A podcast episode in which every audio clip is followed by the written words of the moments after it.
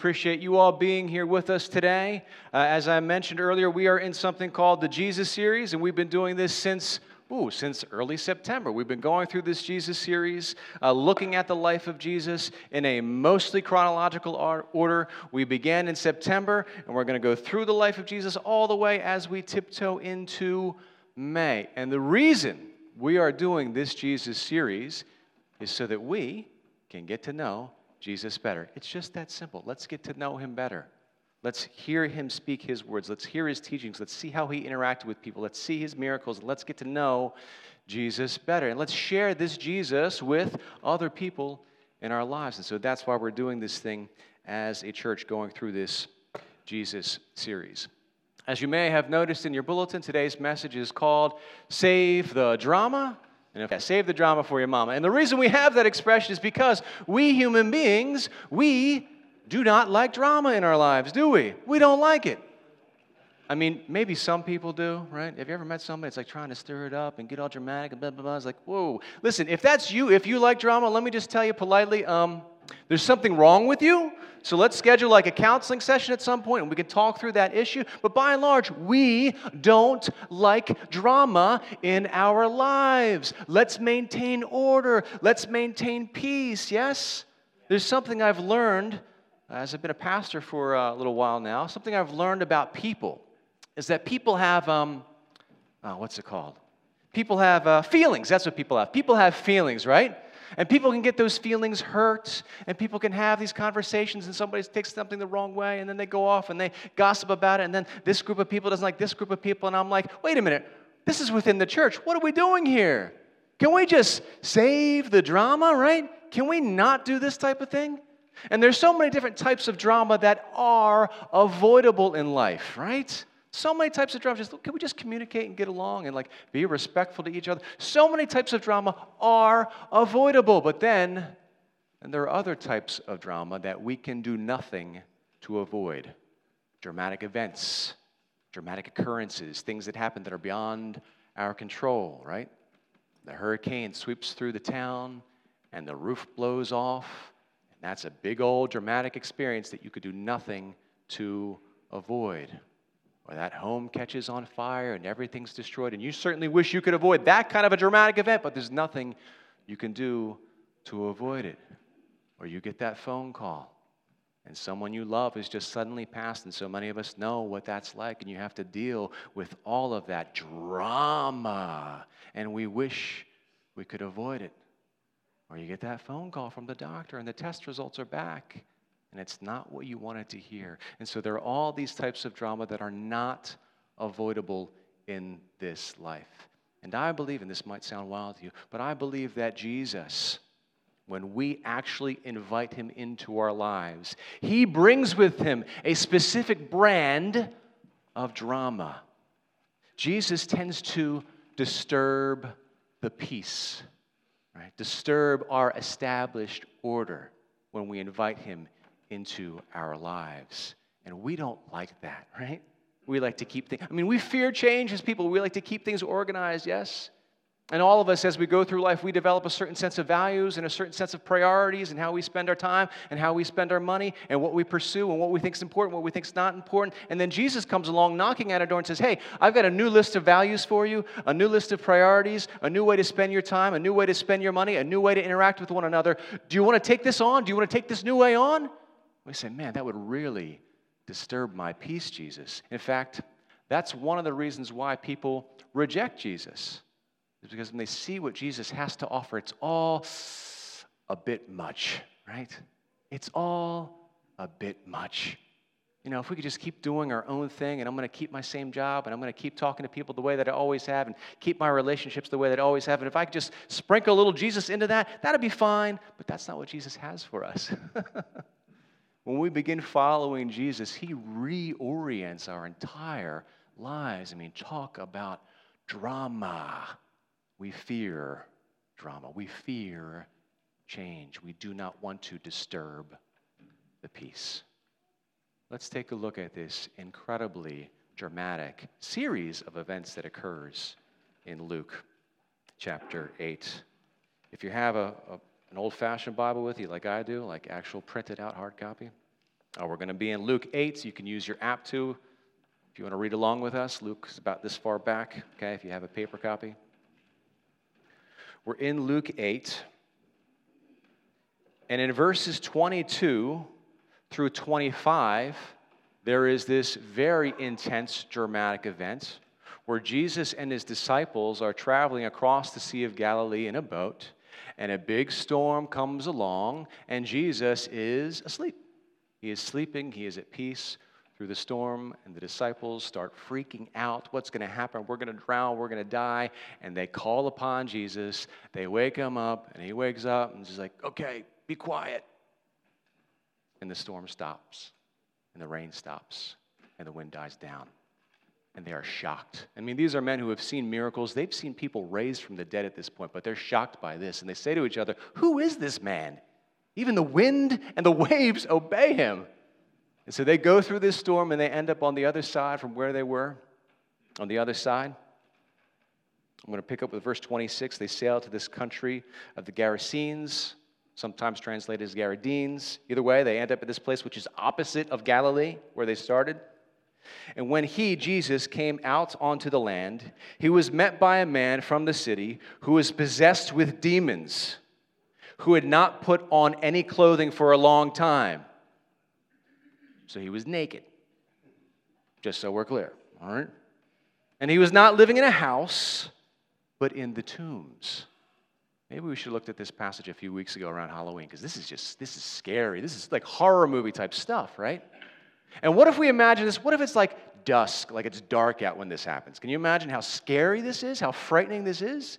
Here comes this man possessed by demons, and he's naked and he's wild. And seeing Jesus, he cried out and fell before him, and he said in a loud voice, What business do we have with each other, Son of the Most High God? Let's pause here for a couple points. You know, Luke tells us about this event as he writes his biography of Jesus. And Mark also writes about this event in his biography of Jesus. And Matthew also writes this event in his biography of Jesus. And Matthew tells us something that gives us an extra detail. Matthew tells us that there were actually two guys in this situation, right? Luke and Mark, they focus on the one guy, but Matthew tells us there were actually two there, right?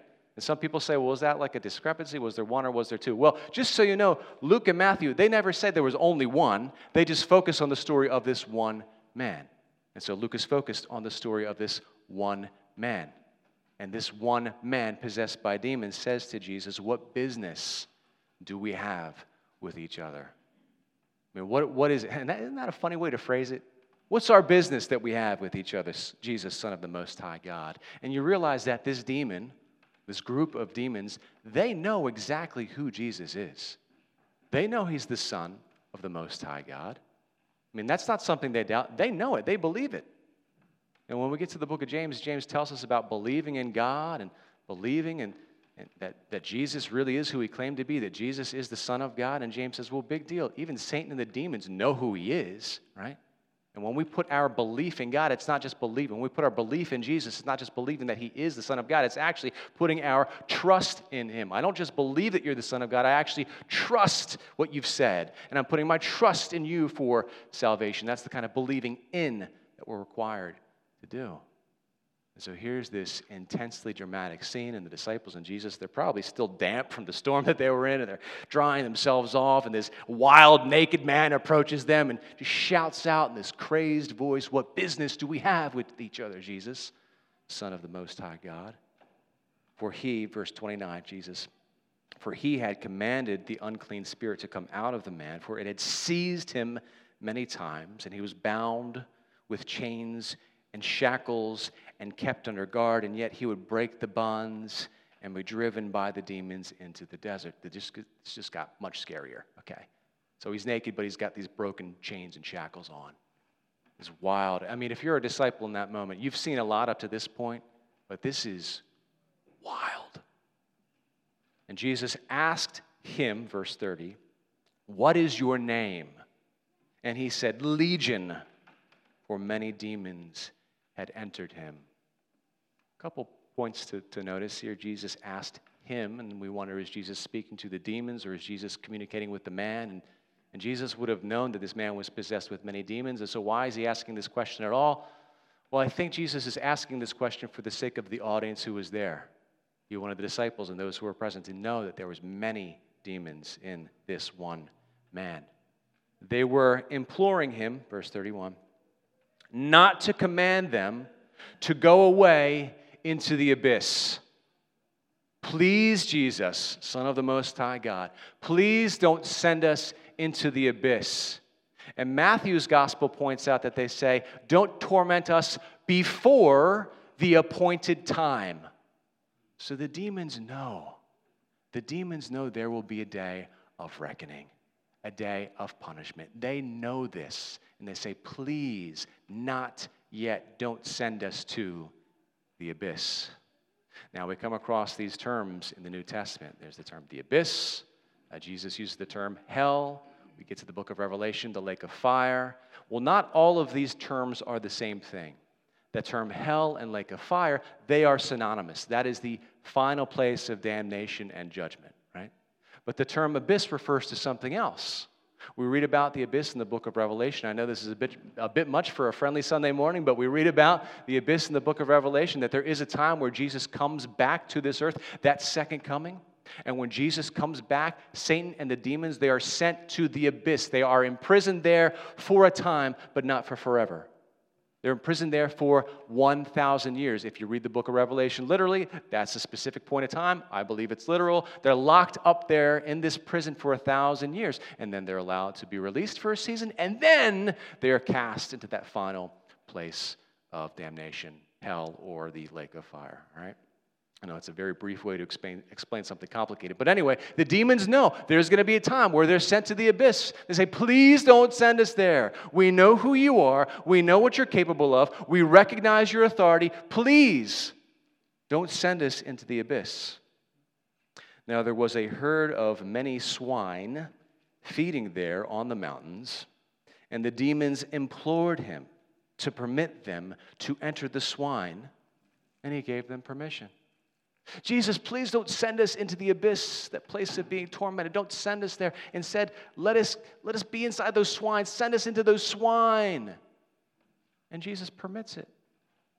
Well, what's going on here? What is this? Is he showing mercy to demons? Oh, that doesn't seem right. What's going on here? Wait a minute. What about the fact that there are pigs there in the first place? I mean, this was the Jewish community. These were the Israelites, and they were still under the old covenant. They weren't supposed to have swine, they weren't supposed to be eating pork. Don't they know that?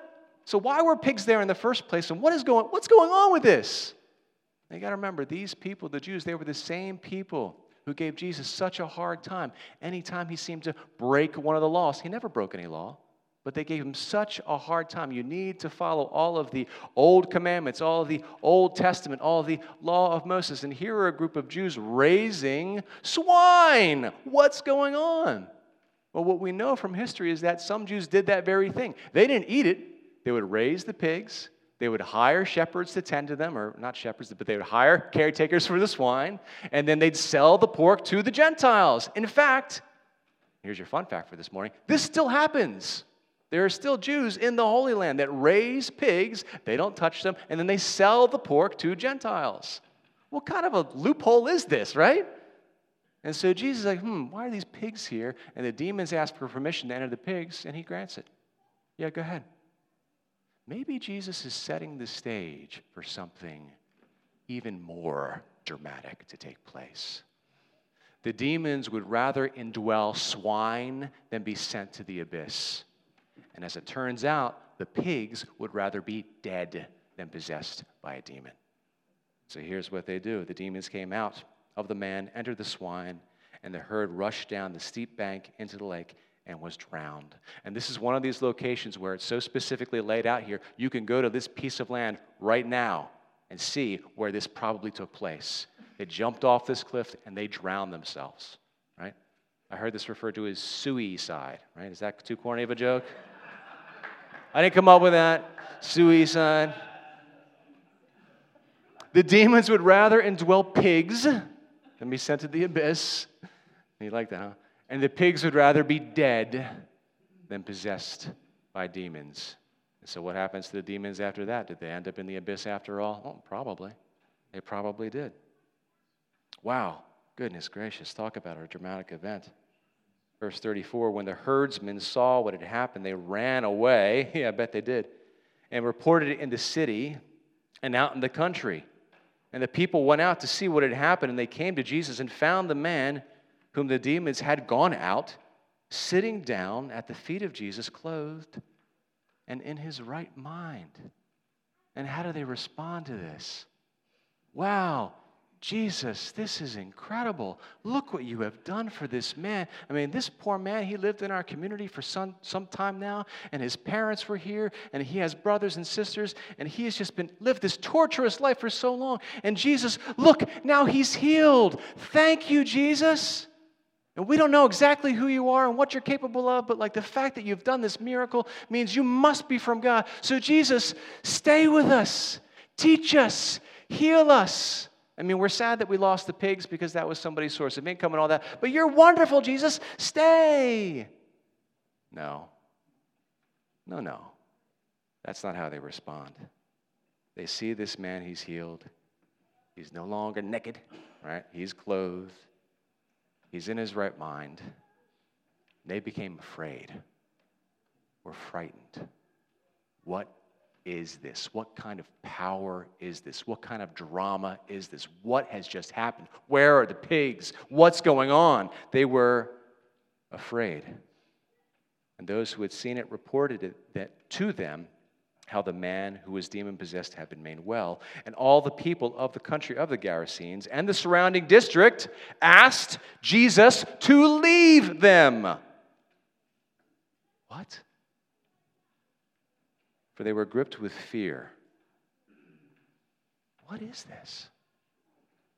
Like, Jesus, we've seen what you're capable of. We've seen your power. We've seen what you could do. And you are disturbing the peace. You are upsetting the established order. And fine, this guy is healed. That's great. But all these pigs are gone and their livelihood is gone. And could you just get back on your boat and get out of here?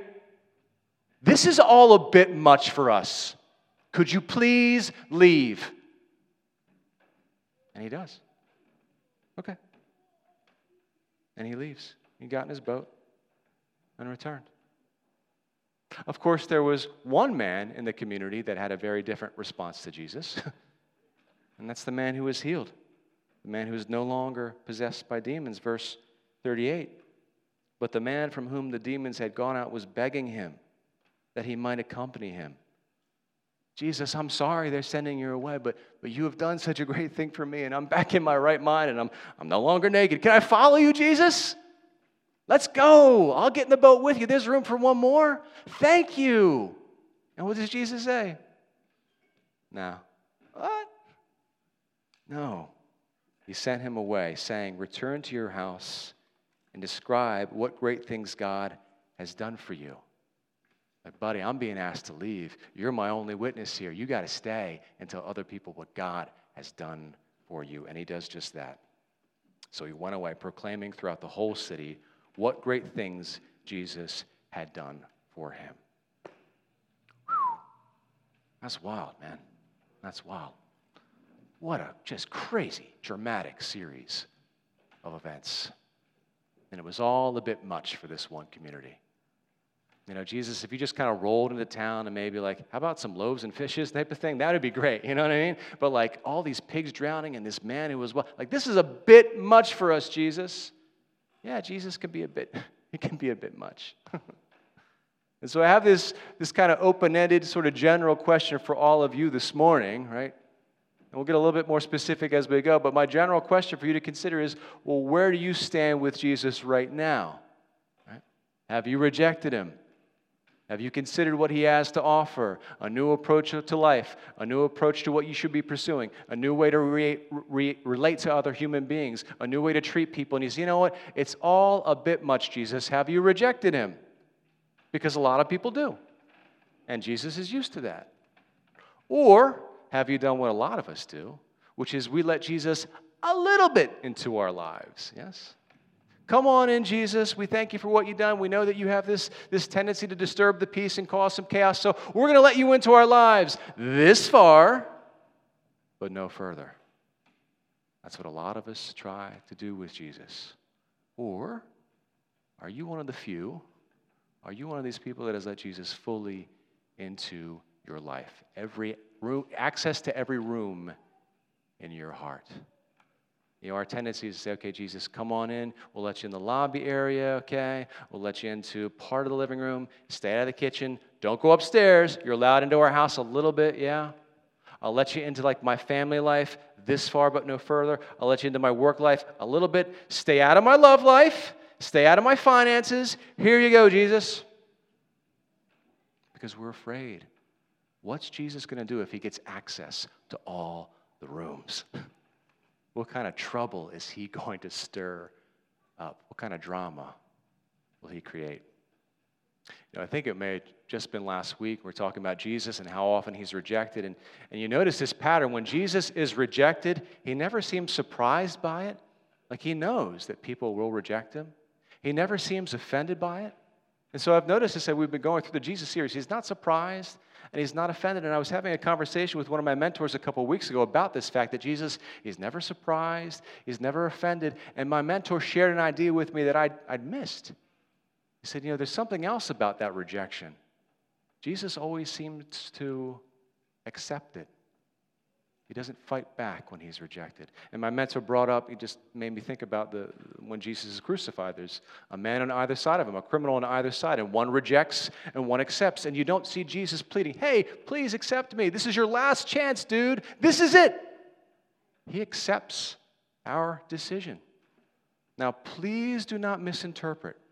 I am not suggesting that if you reject Jesus once, you never have a chance to receive him. Absolutely not. In fact, in the book of Revelation, Jesus paints this picture for us. He says, Behold, I'm standing at your door and I'm knocking. And he just waits there patiently for us to open that door and let him in. And so I believe when we reject Jesus, he will accept that. I also believe that if we put boundaries on Jesus, that he'll respect those boundaries. Jesus, come into my family life, a little bit into my work life stay out of my love life, stay out of my finances. I think he respects the boundaries that we put on him. I think he does. And so, again, I'll ask you where do you stand with Jesus? Have you received him in? And if so, how far have you received him into your life? Have you given him access to every one of those rooms? And if your answer is no, it's probably based on fear. And here's what I want to say to you today those fears are valid because Jesus will stir it up, He will bring hidden things to light. But here's the good news when we invite Jesus fully into our lives, into every compartment, into every arena, do you know who ends up winning in that scenario? Hmm. We do when we give Jesus access to our whole selves, to all of our lives, then he can actually heal and restore every broken area of our lives. Yes, it's a bit much. yes, there's a lot of drama. And yes, Jesus will disturb the peace. We got to let him if we want to be healed and fully live into our purpose in this world, we have to give Jesus access, full access to our entire selves and our entire lives. Amen? Amen. Amen. All right. Before we close our worship service in prayer, I want to remind you that next week is Be the Church Sunday, and I want to challenge and encourage you to take full advantage of this opportunity. Focus on a relationship, focus on somebody you can bless, and be the church for that person. Yes? let's rise as we close our worship service in prayer.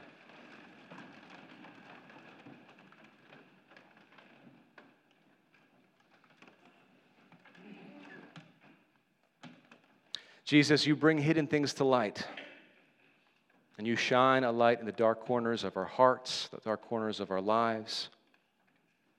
And you do, you do disturb the peace. But Jesus, we desire to be healed. We desire to be made new. We desire to have a relationship with you that lasts, that is meaningful, and that produces fruit. And so, Jesus, I, I would pray that you would give each one of us a desire. Give us that desire to fully let you in to our lives. Father God, we thank you for this time you've given us to worship you. And I pray your wisdom and your blessing over next Sunday. I pray for us as a congregation that we will go out into this community, that we will make connections with people, and that we will worship you by blessing one another. We pray all of this in Jesus' name. Amen.